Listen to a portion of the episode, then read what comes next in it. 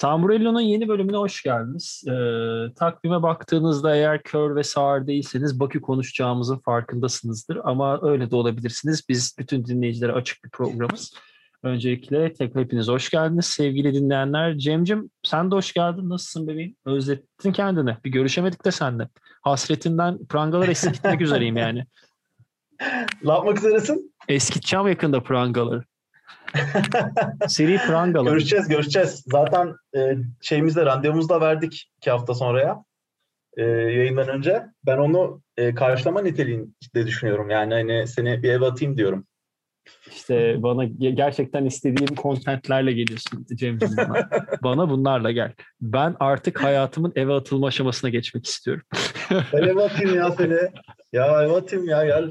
Ya, ya kardeşim, kardeşim saçma sapan atıldığımız evler de oluyor falan filan böyle saçma saçma. Yok işin şakası bir yana e, nasılsın abi? Keyifler iyidir umarım. İyiyim abi. O zaten keyifler ol, iyidir çok... tahminim senin. Yani Aynen. Program Çünkü... başlarken tebrik etmek istiyorum. Anadolu Efes ya da namı diğer FSP sen e, hepimizi gururlandırdı. Çok mutlu olduğumuz bir sonuca imza atıp Euroleague gibi yani Avrupa'da basketbolun zirve organizasyonu demekten beis duymadığım bir organizasyonu hak ederek alın teriyle kazandılar. Sen de Efes'in bir taraftar olarak bir parçasısın. Canı gönülden tebrik ederim. Çok sağ ol dostum. Ya ben 4-5 yaşından beri Efes taraftarıyım. Nasıl 4 yaşında hatırlıyorsun dersen hatırlamıyorum. Şöyle küçük bir anım var. Müsaade eder misin anlatmam? Tabii ki. Ben 4 yaşında hatırlıyorum ama. Okumayı öğrenmiştim. Şöyle olmuş. E, bir gün Abdi İpekçi'de maçtaymışız. Benim babam eski basketbolcu. O sayede böyle hani bir sürü basketbol e, camiasında insanlarla yakın dostluğumuz var ailecek. E, maçı Efes karşısında da bir e, yabancı takım varmış. E, Tunca Özilhan'la beraber izliyormuşuz maçı. İşte annem, ben, babam, Tunca Özilhan, bir de ikiz kardeşim. Efes kaybetmiş. Ben ağlamaya başlamışım. Nasıl ağlıyorum ama? Sadece sümük ağlıyormuşum. Hı hı. Tunca Özilhan bakmış bana demiş ki bak demiş bu çocuğun Efes'e duyduğu sevginin yarısı bizim oyuncularda olsa bu maçı 10 sayıyla kazanırdık. Çok ben şöyle bir şey oldu. Ben küçüklükten küçüklüğümde basketbol oynardım. Beşiktaş'ta başladım. Ondan sonra Darüşşafaka, İTÜ falan oynadım. Ama hep Efes'i severdim. Ve bilmezdim bunu neden sevdiğimi. Sonra bana bunu hikaye anlattı annem bir gün. Ve ben dedim ki bu gerçek Efes'te olmak böyle bir şey herhalde değil mi? Öyle yani senelerce hikayemiz burada bitti. senelerce e, Efes'in şampiyon olsun işte istedik. Final Four'a düzenli çıksın falan. Ve yani ilk kez gerçekten e, yıllarca beklediğim şey oldu. Ben çok mutluyum. Hala çok mutluyum. Hala şampiyonluk sarhoşuyum. E, inşallah bu devam eder yani. Bence daha da devam eder. E, gerçekten öyle. Bütün Efesleri de e, tebrik ederim ayrıca. E, takımdaşlarımı da. Öyle.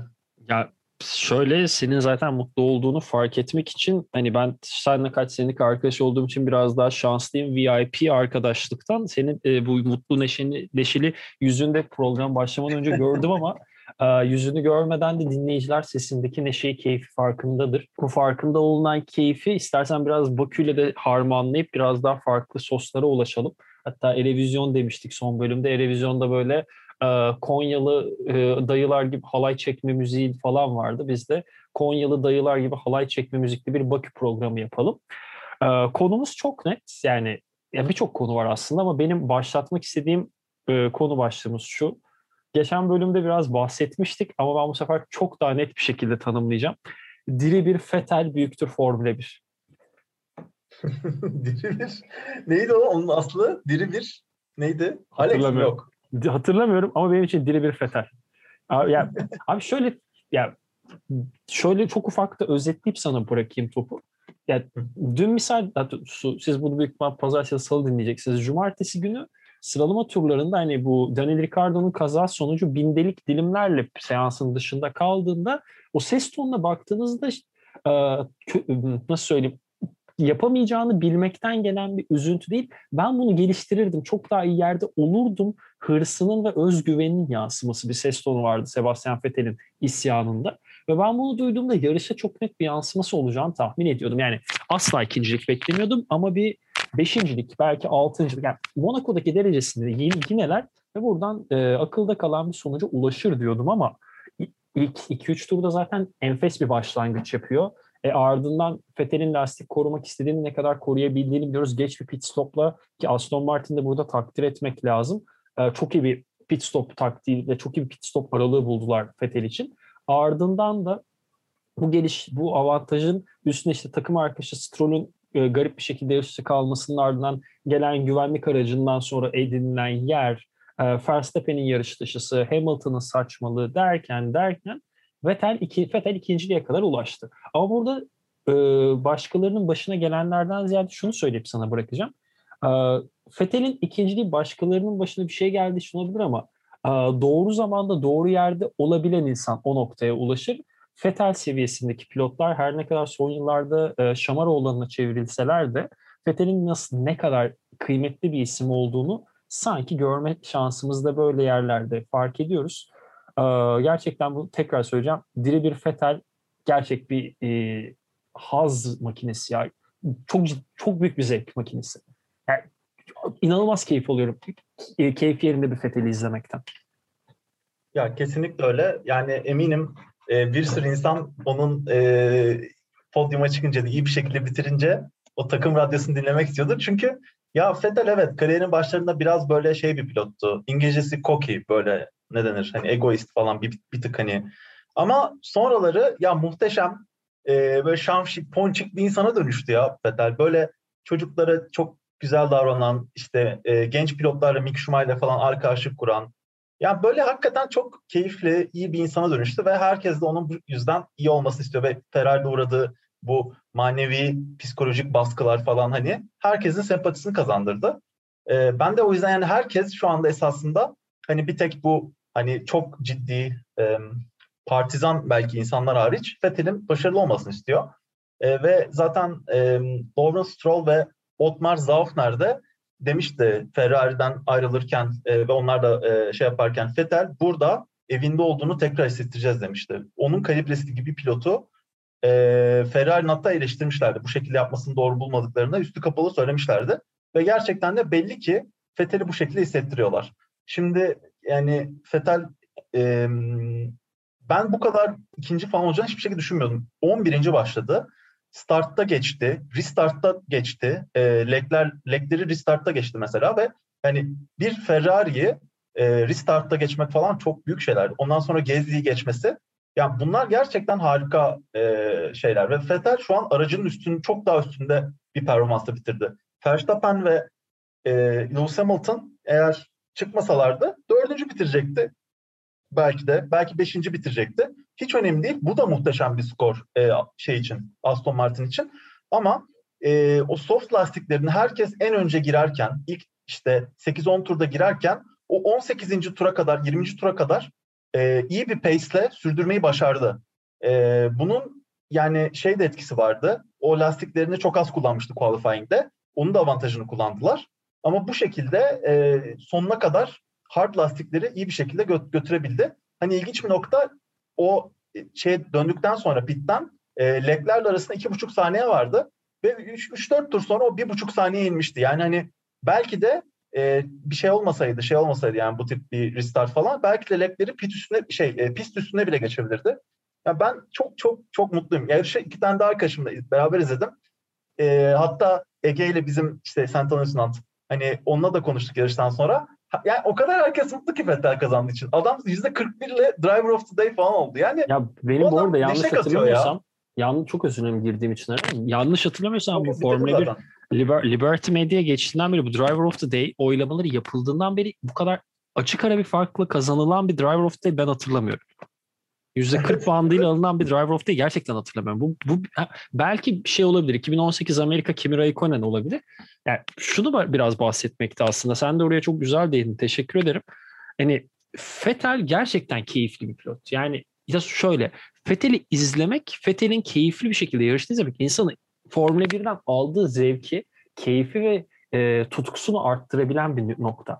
E, bunu yapabilen bir pilotu e, sürekli yerin dibine sokma eylemi yani e, Sebastian Vettel'i spin olarak tanımlamak ya da evet tamam ya ve Vettel yine spin attı diye ondan bahsetmek de biraz bana hani e, düştü hadi vuralım ona gibi bir noktada hissediyorum ve bu bana çok iki yüzlüce geliyor. Hatta biraz e, sosyal medyada da gördüm bunu. Bu birazcık beni de bir irite etti ama yapacak Linç bir şey yok. kültürü abi. Linç Yok, kültürü işte Yok ya. şu biraz kastettim. Bu- Bugün de yarış hesabı 10-12 tane hesap e, sessize aldım, engelledim. Benim öyle bir özelliğim var. Sevmediğim insanı engellerim. Hiç iletişime gerek yok.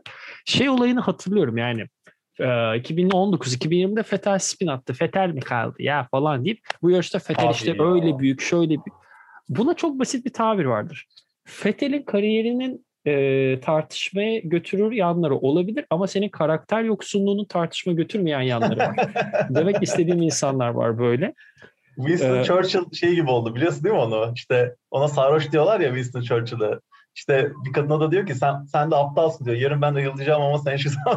Aynen öyle. Abi aynen Churchill örneğini bilmiyordum ama çok güzel örnekmiş. Bu konuda biraz bana öyle geldi. Güzel. Bununla güzeldi. Fethel'i çok, çok hoşuma kapatmadan gitti. Teşekkür ederim. Kapatmadan Fethel'e dair bunu söylemek istedim. Buradan bir diğer konuya geçelim sen de tamam diyorsan. Yani son ben şey söyleyeceğim. Kesinlikle abi yüzde yüz katılıyorum sana. Bir e, bir şey kültürü var. Yani bak ben şimdi hiçbir şekilde Formula 1'de çalışmadım. Bir takımla çalışmadım. Ama senelerdir bunu takip ediyorum. Senelerdir. Her yani e, kaç tane sayısız yarış izlemişimdir. Sen benden de yazdın sen Formula 1 ile ilgili. E, şu anda bir sürü reji şey işi yapıyorsun. E, filan bir sürü sen benden de çok tecrüben var. Ben diyorum ki ben Formula 1'i bilmiyorum. Abi ben Reddit'te Formula 1 Technical diye bir hesap var. Ben onu takip ediyorum. Formula 1 Technical'da anlattıkları şeyleri ya bir getir o Fetel bir şey bilmiyor falan muhabbet yapan bir adam okut. Ya anlıyorsun ki abi sen hiçbir şey bilmiyoruz biz. Bugün şimdi Hamilton'ı konuşurken o Magic Break Button'la ilgili konuşacağız. Orada da hani şey yaparız. Ben şimdi oraya geçeceğim zaten. Formula Sen devam et oradan oraya bağlarız. %15'ini biliyoruz tamam mı? Yani abi bu böyle bir ortamda e, çoğu bilinmiyor abi. Çünkü hani anlatmıyor diğer takımlar birbirlerine. Bir de perde arkasında çok fazla şey oluyor. Ve yani böyle bir ortamda Vettel işte 4 sene boyunca araç yüzünden kazandı. Aslında. Ya bunu yani bunu demek gerçekten gerizekalı. Ben bak başka son örnek vereceğim Vettel'i kapatmadan. Stroll için e, şey diyordum. İşte biraz daha hatta bak quote on quote diyorum. Cahil olduğum dönemler Stroll için şey diyordum. Ya bu adam niye yarışıyor ki burada şey yok falan diyordum. Sonra anladım ki, sonra anladım ki ya mesela Kadar yetenekli bir adam. hak eden, çok hak eden bir adam. F3 şampiyonu. E, Verstappen'in önünde şampiyon olmuş falan bir adam. Yani Formula Renault'yu rekorla bir şampiyon bitiriyor. ya evet hani öyle mesela çok kolay şeyler değil bunlar. Ya Stroll işte babası falan abi bırak sen onları babasını falan bırak. Yarışa odaklan yani. Abi, onu demek istiyorum. Yok çok doğru bir noktaya değindin. E, küfür etmeden küfürle kapatacağım. Akıl e, şey değil ki süresin ya da e, penetrasyon işlemini gerçekleştiresin diyelim. E, deyip buradan Hamilton'ın bu Magic Break ve starttaki yaşadığı ikinci startta bu son iki turda yaşadığı nüansa biraz devam edelim istiyorum. Sen hatta biraz oraya doğru bir giriş yapıyordun. O yüzden hani sadece konuşacağımız konu başlığını ortaya atıp senin devam etmeni rica edeceğim. Yani Hamilton'a ne oldu? E, ben yine bak buna Reddit'ten baktım tamam mı? Şimdi mesela e, bence yine aynı şeyi tekrarlıyormuş gibi olmuyor ama yani iyi bilmediğini kabul etmek lazım. Mesela ben buna baktım. F1 Technical'dan da okudum. Şu şekilde bir olay varmış. Ben ilk baktığımda ya frenleri kaçırdı diye düşünüyorum abi. Yani sonuçta şu anda bence Formula 1 camiasını izleyen, ta- takip edenlerin %50'si bu şekilde düşünüyordur. Yani frenleri yapamadı, basamadı, geç yaptı falan. Halbuki şöyle bir olay olmuş. Şimdi Mercedes'in aracında e, Magic Brake diye bir şey var. Sihirli şey, büyülü, sihirli fren. Bu ne demek? Ne yapıyor bu? Şimdi her işte bu bilmediğimiz %85'ten bir tanesini bugün öğrendik mesela. Şimdi her takımın böyle küçük trikleri var. E, küçük büyük trikleri var. Böyle araç aracı geliştirmede. Mercedes'te şöyle bir şey varmış. Warm-up laplerinde yani mesela restart olacak veya e, yarış başlayacak. Ondan önceki formation lapında yarışçılar bu Magic Break butonunu switch bu aktive ediyor. Basıyor ona aktif oluyor. Bu ne yapıyor? Şimdi normalde MGUK, MGUK diye bir şey var. Ee, enerji harvest eden yani aracın giderken araç e, IRS'e şey dolduran e, aracın baterilerini dolduran bir sistem var. Bu Evet. nasıl dolduruyor baterileri? Siz mesela atıyorum fren yapıyorsun sen. Freni basıyorsun. Frenden daha çok o motor freni yapıyor. MGUK şarj oluyor o zaman. Kendi kendine şarj etmek için senin hızını kesiyor. Ve bu neye yol açıyor? Frenlerin yeterince kullanılmamasına yol açıyor. Frenlerin yeterince kullanılmaması, frenlerin ısı, ısınmamasına yol açıyor. Normalde bu yarışta güzel bir şeydir ama o ilk laplarda yani daha yarış başlamadan Soğuk o plastik formation laplarda aynen aynen öyle. Frenin ısınması lastiği de ısıttığı için önemli bir şey esasında. Frenin ısınmasını istiyorlar. Ve bu MGUK kendi kendine orada şey e, harvest ediyor. Halbuki ERS %100 belki de. Çünkü adamlar batarya doldurup şey yapacak. E, doldurup şey yapıyor. E, formation Dip'ında da sen ERS'yi batarya kullanmıyorsun. Bu yüzden o Magic Brake butonu Mercedes'e özel bir buton. Ona bastıkları zaman MGUK yani MGUK'in yaptığı frenajı iptal ediyor. Böylece bütün frenaj frenleri yükleniyor. E, ve bu frenleri yüklenince de orası ısınıyor. Yani böyle bir şey e, sistem. Ama bu sistemi yarışta kullanamazsın. Bu sistemi yarışta kullandığın zaman da şey frenler bozuluyor. Yani bunu yap yanlışlıkla e, buna dokunmuş. E, Perez'in Perez'i geçtiği sırada geçtiği zaman da frenleri tutmamış. Yani çok ilginç değil mi mesela? Yani bunu ben hayatta böyle bir şey olduğunu bilemezdim.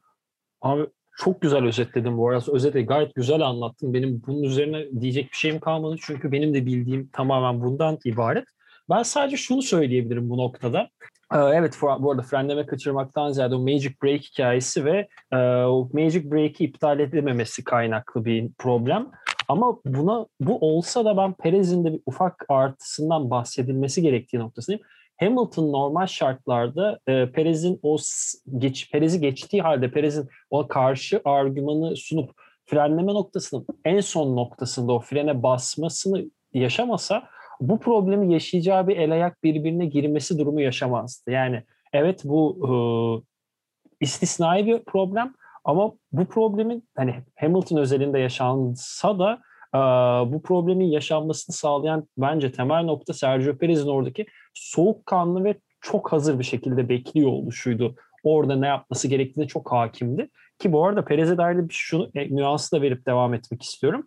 Perez de mesela yarış bittiği gibi farkındaysan hemen aracı durdurttu ona Red Bull pit ekibi. Bunda temel sorunu şu, e, Perez yarışın ilk turlarından biri çok ciddi yani majör olma ihtimaliyle karşı karşıya kalınacak bir hidrolik arızayla yarış boyu mücadele etmiş. Yani şunu görsek kimse şaşırmazdı. Verstappen lastik patlattı, start oldu, Hamilton onu geçti ve bir anda hidrolikten kalan bir Sergio Perez sonrası sıfır puan alan bir Red Bull görebilirdik. Ama bu noktada Sergio Perez'in o ilk takıma geldiğinden beri söylediği bir cümle vardı ya. Bana 5 yarış fırsat verin ondan sonra ben alışmış olacağım diye. Ee, bu nokta Perez'i de takdir etmeyi, takdirimi şu şekilde söylemek istiyorum. Perez gerçek bir alfadır. 5 yarış istiyorum sonra her şeyi düzelteceğim deyip 6. yarışta yarış kazanmakta. Abi hani ses umarım geliyordur mikrofonu doğru yapacağım. Geliyor, geliyor, geliyor. Alkışlarım yani. Helali hoş olsun. Gerçekten öyle ya hakikaten. Bu, çok Ve, çok ayrı bir nokta. Hani Hamilton'dan biraz Perez'e kaydım ama onun da bence adı geçmesi lazım. Yok yok kesinlikle kesinlikle. Ya ilk kez e, Red Bull'un Ricardo gittikten sonra 2018 Monaco'dan şey sonra ilk kez ilk kez Verstappen dışında bir Red Bull pilotu kazandı.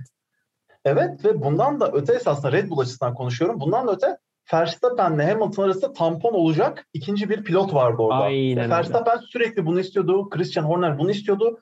Ama maalesef bunu e, şey yapamadı. Albon'da yani, gelse de. E, Albon'da Gez'de yapamadı ve sonunda Perez yaptı. Ya bu yüzden yani Perez çok doğru bir seçimdi ve yani ben de böyle olacağını düşünüyorum zaten. Hani Verstappen yani belki şimdi Perez'den daha hızlı gibi duruyor.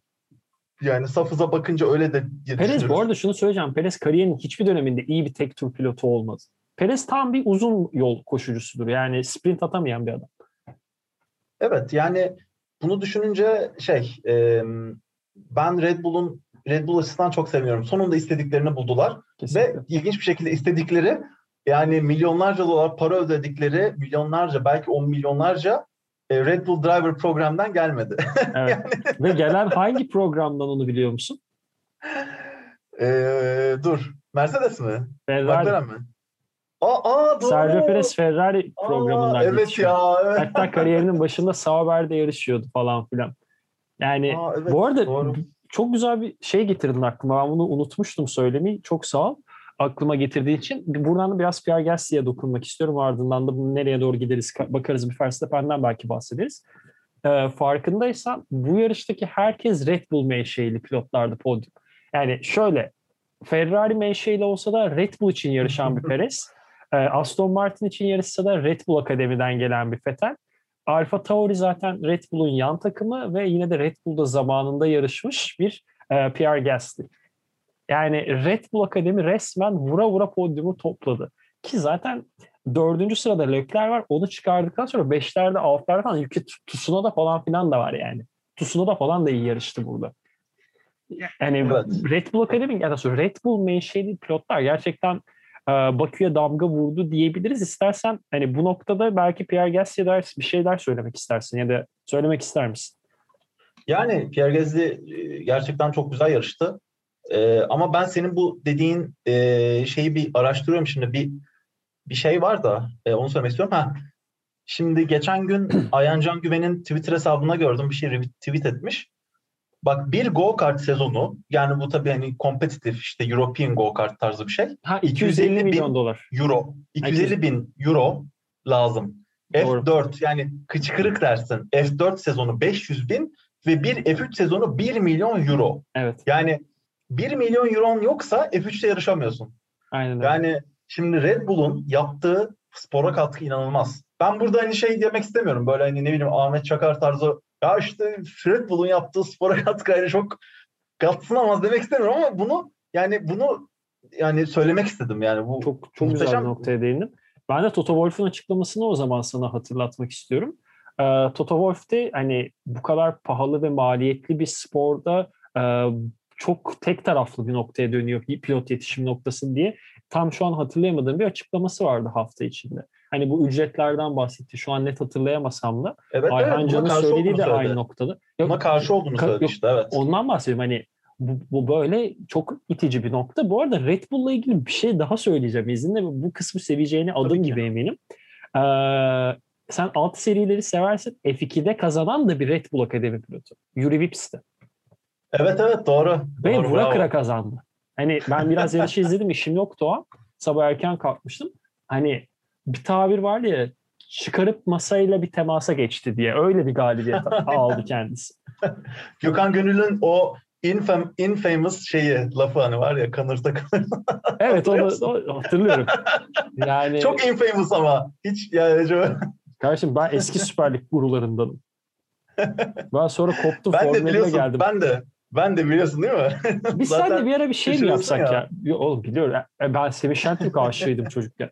Bir ara seninle şey yapalım ya Süper Lig başlasın. Bir tane maç seçelim ama alakasız hakikaten. Kavata boktan bir maç seçip onu izleyelim. Böyle acı çekelim. İzleyelim abi. Kesinlikle izlerim yani.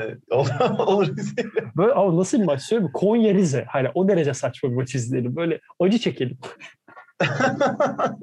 Öyle Beşiktaş yani, Galatasaray falan değil. Bakarız ya. bir Altay Göztepe izleyelim. Boş ver İzmir güzel şehir. Olur. Altay Göztepe olur. Eğlendim. Olur. Verstappen'e gelelim mi? Gelelim. Yani... Verstappen'le ilgili ben bir şey söyleyeceğim ardından. Bir şey değil aslında. Ufak bir e, giriş yapıp sana bırakmak istiyorum yine klasik her zaman olduğu gibi. E, Pirelli'de Mario Izola'nın dediği bir laf var. Benim biraz aklıma yattı. Cristiano Horner zaten yayına da yansıyan bizim bu lastiğin böyle bir noktaya gelene dair bir veri yoktu elimizde bu nasıl patladı diye. Mario Izola'nın resmi olmayan ama gayri resmi açıklamasında şöyle bir şey dediği söyleniyor. O Pirelli şey değil mi? Pirelli. Pirelli'nin başındaki kişi. Pirelli'nin okay. Toto Wolff'ü. Öyle diyeyim. Ee, genel müdürü. Onun yorumu şu. E, Verstappen'in lastiğinin patlamasının temel sebebinin e, aşınma ya da lastik ömrüyle ilgili olduğunu düşünmüyorum. E, Verstappen'in lastiğinin patlamasının temel sebebi lastiğin içine girmiş bir ya, bir e, dışarıdan bir maddenin lastiği içeriden etkileyip patlatması sonucu olduğunu e, tahmin ediyoruz ama bu lastikler bununla ilgili çalışmalarımız sürecek elbette diyor. Ee, evet mantıklı ama aynı yarışta bir 15 tur önce de Lance Stroll aynı şekilde ve yaklaşık 450 metre mesafede lastik patlatınca da insan bir e, hadi izola ona e, çivi kaçtı buna ne kaçtı demek istiyor insan. Hani belki bu lastik konusunda birkaç bir şey söylemek istersin ki bu aklımdayken şunu da söyleyeceğim. Ee, Pirelli normalde cadde pistlerine biraz daha sert lastiklerle gelir. Monaco'dan da biliyorsun. Buraya en yumuşak hamurlarla C3, C4 ve C5 ile geldiler. Bu hani ben ona demiyorum C1, C2, C3 ile geldi ama e, C2, C3, C4 yani orta sertlikte hani yumuşak lastiğin de içinde yumuşak sert ve orta diye ayrımlar oluyor. Belki bilmeyen dinleyicilerimiz varsa diye açıklıyorum. Burada yumuşağın da en yumuşağı, sertin en yumuşağını seçmek yerine ısınması ve yol tutuşu için biraz daha orta sertlikten seç ki bu problemler yaşanmasın. gibi bir noktadayım. Belki buna ve Verstappen'e dair bir şey söylemek istersin. Michael Massey'nin saçmalamasına gerçekten vakit ayırmak istemiyorum. Onu konuşmayacağım. Onu da söyleyeyim. Ben ne dediğini bilmiyorum Michael Massey'nin bu arada. Bana ya da şu ya, abi, abi şey ya bu e, yarışı iki tur kala durarak startı gerçek bir saçmalıktı. Yani güvenlik aracını ya, evet. bitir arkadan. Ona da üzerine konuşmaya bence değecek bir şey yok. O yüzden onu geçiyorum. Ben Verstappen'den yorumlarını alıp ardından da ya, o tam noktada, bitireyim diyorum bu bölüm. O noktada şöyle 5 e, tur mu ne vardı işte şeyin bitmesine? E, 47'delerde. 47, 48, 9, 50, 51 yani 5 tur 47 var. 47'de patlattı ya. 5 tur. Evet 5 tur vardı. E, şimdi şöyle e, Christian Horner'in Michael Massey'e dediğini duydun mu sen? Yarış ara verilince. Söyle Bak bir şöyle bir şey dedi. Şöyle bir şey dedi. Michael dedi biliyorum yoğunsun e, ama Verstappen'in lastiği hiçbir bize uyarı verilmeden patladı. Hiçbir şekilde ne vibrasyon vardı ne lastik aşınması vardı. Bence kırmızı bayrak yap ve e, araçların lastik değiştirmesine izin ver dedi. Yani e, o herhalde lastiklerde bir problem olduğunu ve hani uzun süre çoğu gridin çok pardon gridin çoğu e, uzun turlar 30 plus tur e, sert lastiklerle gittiği için hani bir başka bir kazaya ihtimal vermek için yaptılar esasında onu. Biraz izole bir olay oldu. Ama güvenlik aracını e, öne çıkarsan aynı şey olabilirdi. Yani aynen ben de onu düşündüm zaten. Acaba yani yarışı durdurmak yerine toplanması... iki tur güvenlik aracı Hayır bu şeyle alakalı. Bu önlem güvenlik aracı yarış sonları vardır. İki, üç, geçen sezon hatta bir yarışta olmuştu. Hamilton'ın kazandı. Zaten geçen sene hepsini Hamilton kazandı o ayrı da.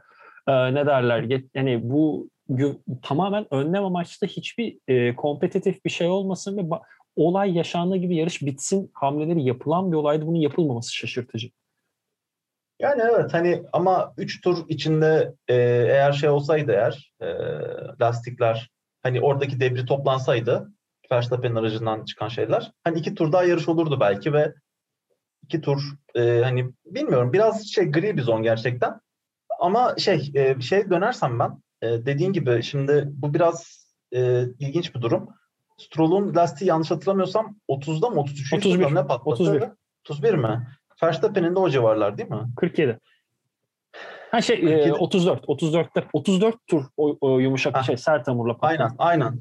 Yani şimdi e, Verstappen şey demiş işte e, kesinlikle lastiğin içine bir şey girdiği için söyle e, patladı diyecekler ama ben buna inanmıyorum e, falan diyor. Yani şimdi bu yani mesela ben de yarışta şey dedim. Verstappen restarttan sonra bu Stroll'un aracından doğan şeyden sonra hız fastest lap üstüne fastest lap atıyordu ve evet. sektör e, fastest e, sektörler yapıyordu. Hani ben şey düşündüm ya o kadar zorladığı için işte herhalde şey oldu. E, e, lastik aşındı ve sonunda patladı diye düşündüm. Ama öyle değilmiş.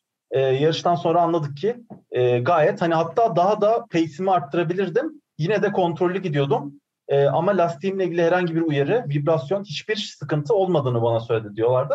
Ha, mesela ben böyle zannediyordum. Mesela böyle değilmiş. Yani bu iki seçenek olabilir. Ya Pirelli'nin lastiğinde bir problem var. Senin dediğin gibi hani e, yumuşak hamurda sıkıntı var. Yani C3'ten başlayarak hamurlarda sıkıntı var. Uzun süre gidemiyor. Ya da bir şey içine kaçtı lastiğin. Ama ne olursa olsun yani Verstappen bence şey yapması lazım. Yani head down diyor ya bazen yarış engineer'ları. Yani head down yapıp başını öne eğip devam etmesi lazım. Bunlar hayatta olabilen şeyler, yarışlarda olabilen şeyler. Red Bull'un lastiği farklı da Mercedes'inki farklı değil. Herkese bunlar olabiliyor.